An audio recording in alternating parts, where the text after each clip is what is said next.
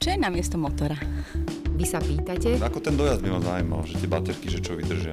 my odpovedáme Ani neviem, keby som mal tú Teslu, že kde s tým pôjdem vôbec. na plný prúd? Áno, na plný prúd je podcast, ktorý ponúka odpovede na najčastejšie otázky o elektromobilite.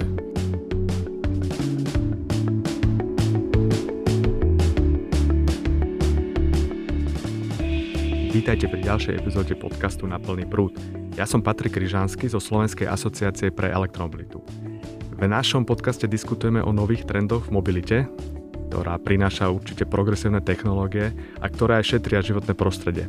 Týmto novým trendom samozrejme patria elektrické vozidlá, ktoré sú našim hlavným zameraním. Všetci veľkí výrobcovia aut postupne presúvajú ťažisko svojho vývoja a výroby smerom ku elektrickým vozidlám. Vo všeobecnosti k alternatívnym palivám, ale elektrika je asi tá najuchopiteľnejšia v tomto čase. Tu hrá dominantnú úlohu samozrejme teda celková elektrifikácia v doprave. Hovoria o nej všetci v súvislosti s osobnými autami, ale tiež autobusmi a dokonca aj kamiónmi. Dôvodom sú najmä nové prísne pravidlá zamerané na znižovanie emisí v doprave. Musím povedať, že paleta elektrických aut sa postupne naozaj rozširuje a výber bude tento rok e, širší, ponúkané modely a ich, ich počet bude väčšie na slovenskom trhu a musím povedať aj to, že bude taký široký ako nikdy doteraz.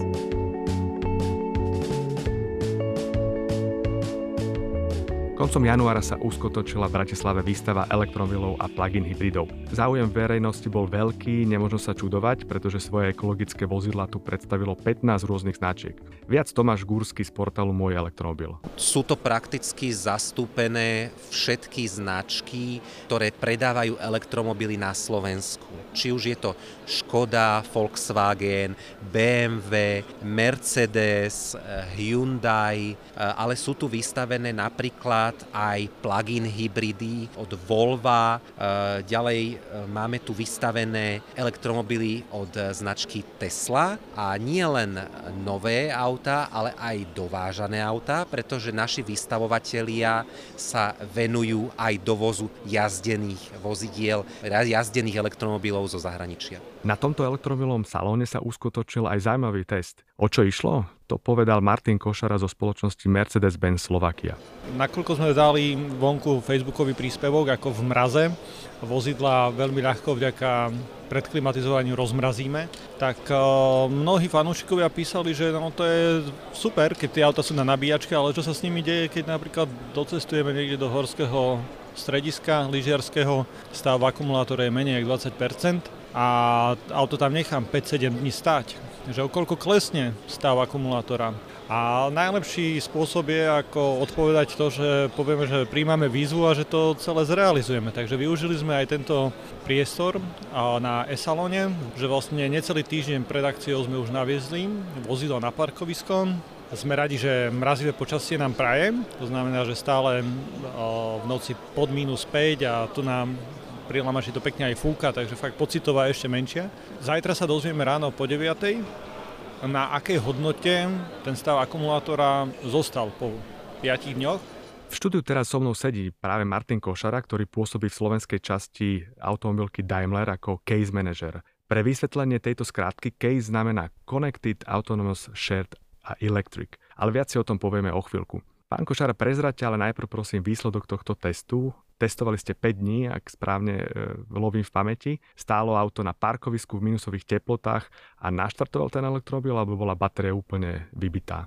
Tak a, ďakujem za pozvanie do štúdia. Čo sa týka tohto testu, výsledkom bolo, že vozidlo po 5 dňoch státia na fakt a, veternej a zamrznutej parkovacej ploche strátilo zo svojho akumulátora 3%, ak sa bavíme o modeli EQC a zákazníci a fanúšikovia mali možnosť tipy počas týchto 5 dní postovať a komentovať na sociálnych sieťach tak sme veľmi radi, že cez 90% fanúšikov typovali fakt 4 až 5 násobné hodnoty straty kapacity akumulátora oproti tomu, aká bola realita. A ešte viac nás potešil model 3DE, ktorý je plug-in hybrid, teda s menším akumulátorom, kde strata kapacity akumulátora bola iba 1% za dané obdobie. Toto je inak dobrá správa aj pre mňa. Musím povedať, že som prekvapený, lebo som myslel, že bude väčšia degradácia e, iba čistým stáním. Ako je to s naštartovaním? Lebo toto sme riešili aj v jednej z minulých epizód a riešili sme, že či sa dá v minusových teplotách bez problémov naštartovať. Toto je niečo, čo my ani len nemáme dôvod sa nad tým zamyslieť. V momente, že stav akumulátora je dostatočný na to, aby auto sa hýbalo, tak vozidlo po zatlačení tlačítka štart zapne všetky systémy elektrosústavu a s vozidlom je možné odchádzať. Viem, že Mercedes spolu aj s inými automobilkami dostavilo na alternatívne pohony a dominantne na elektriku. Vy ste si stanovili, a teda musím povedať nejako jediný, stratégiu toho CASE, alebo CASE s krátkou, teda Connected Autonomous Shared Electric. Spojený alebo prepojený, prepojené auto, autonómne auto, zdieľané auto a elektrické auto.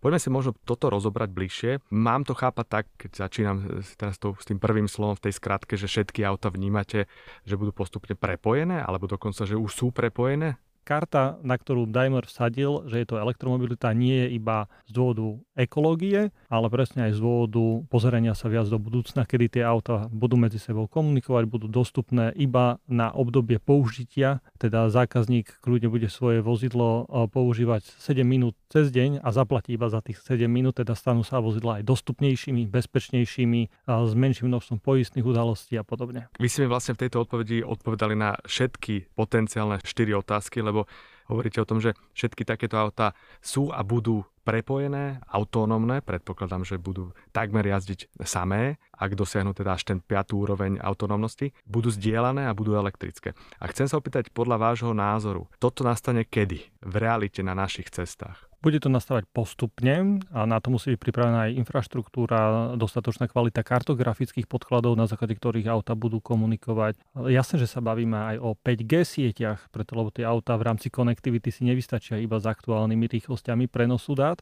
a vykrytia signálom samozrejme. A preto horizont e, nejdeme ho typovať, ale vieme povedať, že už v roku 2020 predstavíme triedu S, ktorá bude už s tretím stupňom úrovne autonómneho riadenia, kedy prvýkrát hovoriť budeme o podmienkach, za ktorých automobilka preberá zodpovednosť za úkony vozidla, čo je úplne nový level, ktorý sa týmto dosiahne. A u, úroveň 4. a 5. stupňa je už iba rozdiel v tom, že či ten vodič tam musí sedieť alebo vôbec nemusí sedieť. Už sme bližšie ako ďalej. A či bude mať volant alebo nebude mať vôbec volant.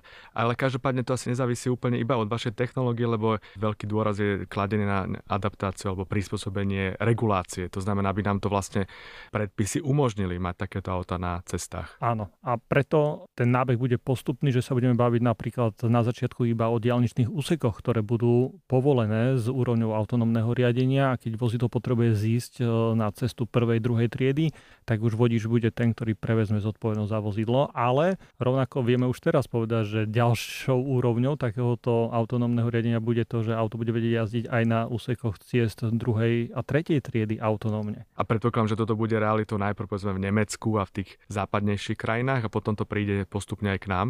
Áno aj nie. Výhodou je, že sme automobilová veľmoc a presne pracujeme na tom, aby sme aj e, naše postavenie nielen geografické, že tu máme 4 krajiny v dosahu 50 km na okolo, cez ktoré sa dajú testovať rôzne úseky ciest, ale aj kvôli tomu, že máme veľa subdodávateľov, ktoré práve pre tieto úrovne autonómneho riadenia dodávajú automobilke rôzne produkty. Chceme, aby sme boli na mape medzi prvými. Uh-huh. Takže keď si teda takto premením na drobné, tak raz bude aj autonómne auto, minimálne hovoríte už v roku 2020 na úrovni 3, čo je inak skvelé, lebo vlastne to jazdí po diálnici samé. Hádam budú aj niekedy nielen autonómne, ale zdieľané a dúfam, že väčšina z nich bude čoskoro aj elektrických.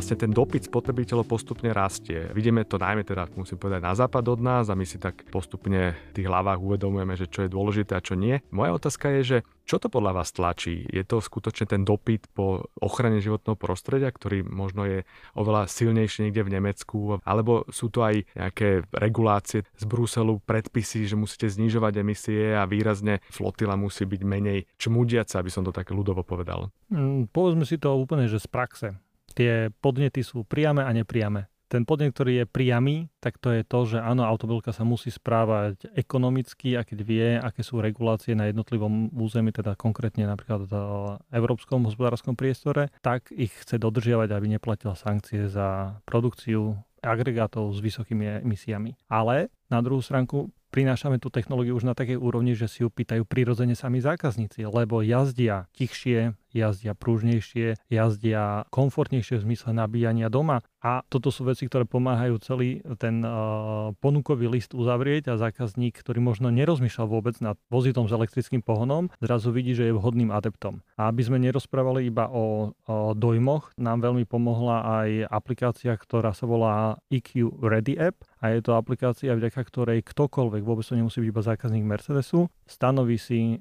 nejaké obdobie, počas ktorého tá aplikácia bude monitorovať jeho formu pohybu. Teda či jazdí MHD, či jazdí po diálnici, či jazdí do kopca, či jazdí v čase, keď je vonku mráz alebo už je teplejšie a vyhodnotí mu, že pre ktorý typ pohonu a pre ktorý typ vozidla už by vedel urobiť cez 80-90% všetkého svojho premiestňovania na čistú elektriku. A z toho sú ľudia celkom prekvapení, že zrazu sa pozrú v aplikácii, že na 95% by im e, Smart EQ plne stačil na to, aby sa presúvali po všetkých svojich úsekoch na čistú elektriku bez nutnosti ďalšieho dobíjania pohľadu priemyslu a celkového automobilového automobilovej výroby. E, Reuters spočítal, že v najbližších rokoch minú automobilky vyše 300 miliard dolárov na elektrifikáciu svojich produktov a na digitalizáciu. Presne to, o čom vy vlastne hovoríte, že auto budú prepojené, autonómne, budú schopné riešiť samé a budú elektrické. Ale každopádne dnes je realitou pre elektromobilitu najmä e,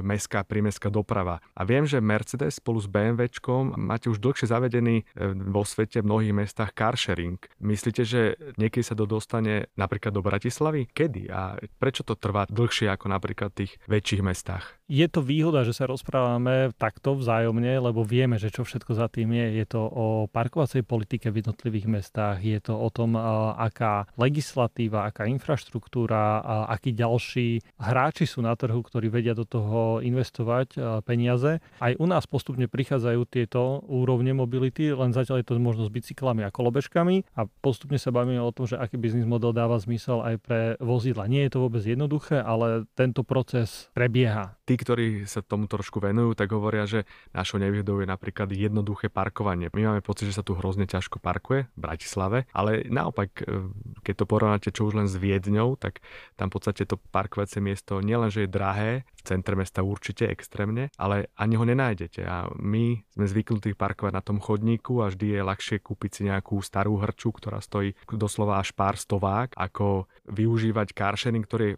v hlavách nový a navyše má ešte aj nie na ružiach ustlané, pretože ľahko zaparkujeme tú hrču niekde na rohu. Výhodou je, že ideme do obdobia, kedy mladé generácie, ktoré milujú ten pocit ovládať svet z ruky a z displeja smartfónu, postupne vyhľadávajú aj tieto formy. Ľudia cestujú, vidia, ako to funguje v zahraničí a to je presne argument na to, že prečo na Slovensku máme predaje modelu Smart EQ na nejakých číslach a pôjdeme do Milána alebo do Paríža a tam vidíme, že tých aut je obrovské množstvo. Je to o tom, že tam už to vozidlo presne splňa svoj účel. Na Slovensku stále to vozidlo je viac chápané ako imidžové, vozidlo a nie ako riešenie do mesta na mestskú mobilitu. Takže tento mindset sa mení postupne a zákazníci presne vyhľadávajú tie možnosti, aby nevlastnili, ale aby mohli využívať a zaplatiť iba za to adekvátne obdobie, ktoré používajú vozidlo, vďaka čomu sa celá mobilita stáva prístupnejšia.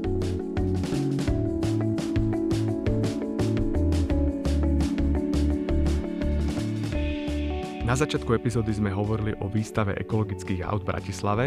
Na viac ako 30 modelov sa tam prišlo pozrieť množstvo fanúšikov elektromobility, ale aj ľudia, ktorí o nej až tak veľa nevedia, ale majú záujem dozvedieť sa viacej. No a práve takéto podujatie je dôležité, aby sa téma dostávala do povedomia čo najširšej verejnosti a aby sa búrali aj rôzne mýty, ktoré okolo elektromobility vznikli. Ale o nich niekedy na budúce.